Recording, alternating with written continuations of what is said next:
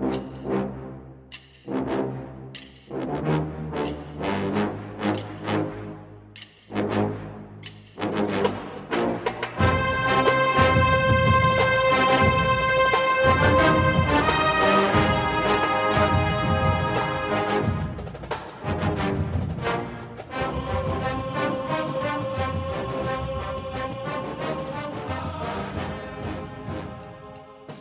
Good morning, Bucknutters. Welcome to the Bucknuts Morning Five here on Friday, January 18th, 2019.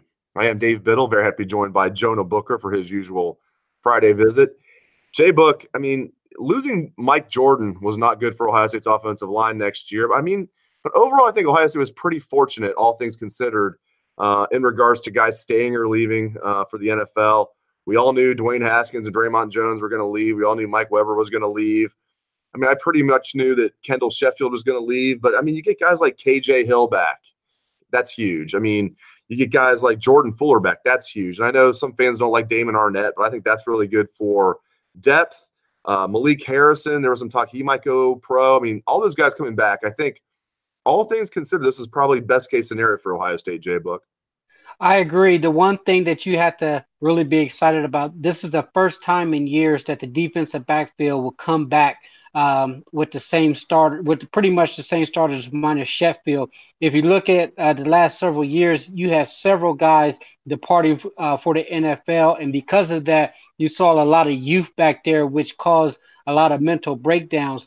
You're going to be fielding pretty much uh, your your your defensive backfield as well as your linebacker corps, who's going to be back on the back seven end. So that experience is going to be uh, extremely valuable. As you mentioned, I know a lot of fans are not very high on Damon Arnette, but anytime you can get another corner uh, to cover, I'll take that all day, every day. Hopefully, with the, the new coaching and the new defensive back coaches, uh, his game will, will be elevated to the next level. And hopefully, we can see Jordan Fuller getting back to his all Big Ten type of level. But I'm excited about it. This is probably the first time in uh, several years that you haven't just seen a huge mass exodus of guys to NFL. So even though the defense didn't play to the standards that we wanted to see this past year, just having those guys back with valuable reps under your belt can't be understated. Yeah, and let's look at the offensive line. We'll talk a little recruiting in a moment out there, listeners. Let's look at the offensive line for Ohio State going into next season. I mean, obviously, if uh, Branden Bowen can come back healthy, and it looks like he will as a fifth year senior. That would be huge. Um, I mean, they really only have one returning starter with Thayer Munford as far as anybody who started more than two games last year. Wyatt Davis is kind of a returning starter because he started an obviously big game, started in the Big Ten championship game against Northwestern, starting the Rose Bowl against Washington. So Wyatt Davis is kind of a returning starter. You know, Josh Alabi started a little bit, um, but um, when you look at this offensive line next year, just uh, do you think it can come together and be a pretty good unit, or how big of a concern is this for you? I actually think it can be uh, a good unit. You had a lot of reserve guys get uh, valuable reps in there. As you mentioned, Wyatt Davis, I thought he played really well uh, when he was in there. And just getting him back there in that starting lineup is going to be pretty big. I know a lot of people aren't very high on Stud, but you have to give Stud uh, a little bit of credit for at least getting those backup guys ready to play. As you mentioned, Josh Alabi, I thought he played really well at the left tackle spot. I'm not sure he's um, really a left tackle. He may be a guard with his size, but he still held up the fight. He did it extremely well. Um, the thing that I'm I'm really curious to see play out is how NPF, the, fr- the highly touted five star freshman, where's he going to fit at in this uh, rotation, and then as well as who's going to be the the starting center replacing Mike Jordan, who's going to keep the streak alive of All American uh, centers from Ohio State. So I I think that's going to be something to keep an eye on. But I think uh, just getting Thayer back uh, and just finding the five miss the five missing. Uh, I'm sorry, finding the five guys who's going to be able to jail is going to be important. Obviously, if Bowen is back, uh, is going to be a huge boost with his experience and his size in there. So I'm very bullish on the offensive line, and it's just going to be a stud can continue to develop those guys to the next level. Yeah, speaking of the stud, he he better land Doug Nester, right? I mean, this is I guess that's one of the big reasons I everybody was like saying, well, stud, that was you know, if they lose stud, they might not get Doug Nester. Um, you know, it's it's a lot more than stud. I get that, but uh, what do you think is going to happen with Doug Nester from everything you're hearing? You think Doug Nester will be a Buckeye?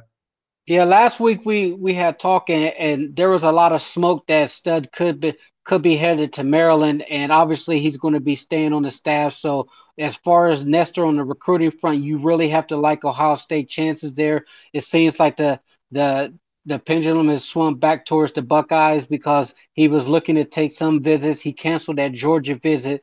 Uh, so I like where Ohio State's at right now. And a lot of people mentioning if Stud goes, then that's going to greatly affect the, the 2020 recruiting, which is off to a hot start. So I think uh, if, if Stud can really get those guys playing, I think he has a place on his staff. Uh, the thing for Ohio State right now is they absolutely need numbers coming up in this next recruiting class when it comes to the offensive line. They're off to a pretty good start right now, but there's still a lot of work to be done. Yeah, and Dawand Jones, big guy out of Indy, my man. I mean, Dawand Jones, what, like six eight, like 380 or something? Three. I think maybe he's lost, but he's down to like 360. He went on a diet. Uh, he went on the, the, the just bacon diet and lost a, a few 20, uh, 20 pounds. But uh, I, I hope he's a Buckeye. I mean, why not? I mean, we need uh, offensive linemen. I mean, Dawand Jones. What are your thoughts on that, Jay Book? He's he's huge, absolutely massive. As, as you mentioned, six eight. You know, probably you know three sixty on the, on a good day.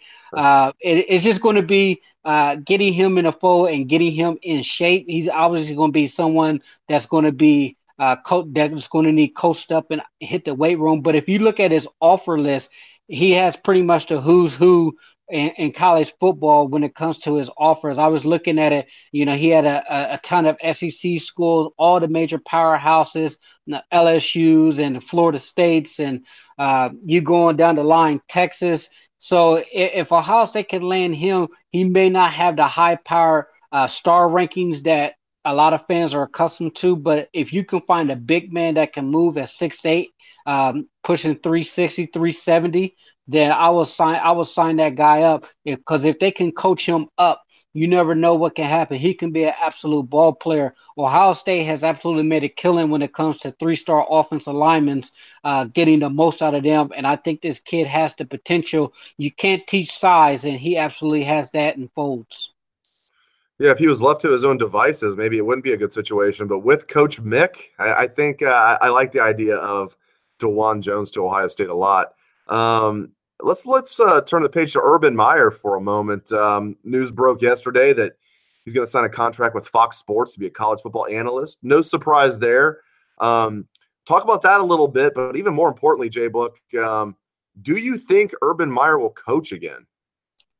I don't think he's going to coach again. Uh, I know he recently did a, a interview and he said uh, pretty much either uh, the sis needs to go or he's going to have to deal with uh, an unhappy family because they're really happy with him uh, being at home. So I think he's going to stay in the booth and find other things to occupy his time.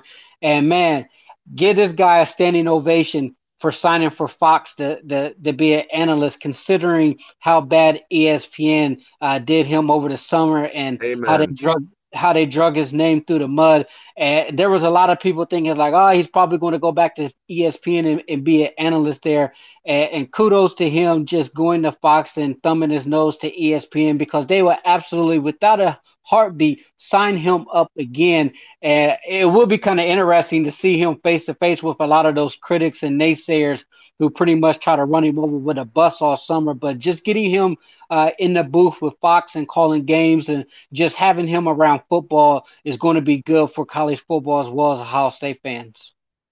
All right, let's last thing here on the five ish, the Friday five ish. Let's delve deep into the running backs for 2019. I know that's a hot topic amongst fans. I mean, the Buckeyes are fortunate they have uh, J.K. Dobbins coming back as a junior. He's already 18th on the career rushing list, over 2,400 yards.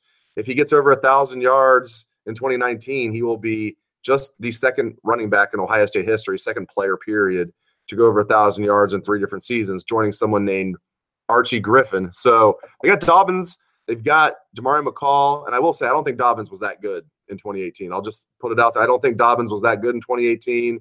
Yeah, maybe it wasn't like set up for him very well, but I still don't think he was that good. But still, it's good he's coming back, obviously. Um, and Demario McCall is all, all the way a running back, talking to Tony Alford. He's not like going back and forth between the running back room and the wide receiver room. He's a running back, period. Master Teague coming back. I think Brian Snead's gone. Probably by the time this podcast airs, knowing our luck, Brian Snead will already be uh, announced that he's gone. But from what I'm hearing, he's definitely gone. Um, you got the incoming guys with Steele Chambers and Marcus Crowley. Uh, your thoughts on the running back situation, Jay Book? You bullish on this group? Are you concerned? Just your thoughts on this group? I I think there's uh, obviously experience with Dobbins, but a, a, lot of the younger guys are really going to have to show what they're made of. I'm really excited that Demario McCall is going to be there full time because I think he's a player that absolutely needs the football in his hands. I truly believe Demario McCall uh, is a guy that you can use in the Alvin Kamara role. He has that type of skill set where he can be a Swiss Army knife.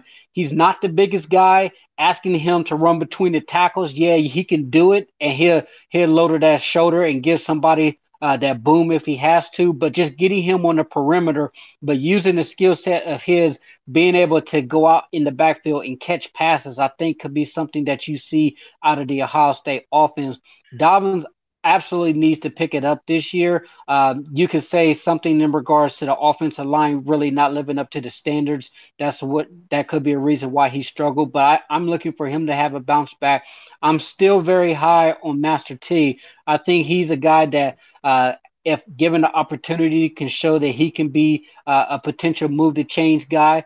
Uh, I think his running style is interesting. He's a little upright, but his his foot speed is pretty darn good for considering he's pushing 225. He's going to be the biggest back on the roster. So spring ball uh, is going to be something to keep an eye on between those guys.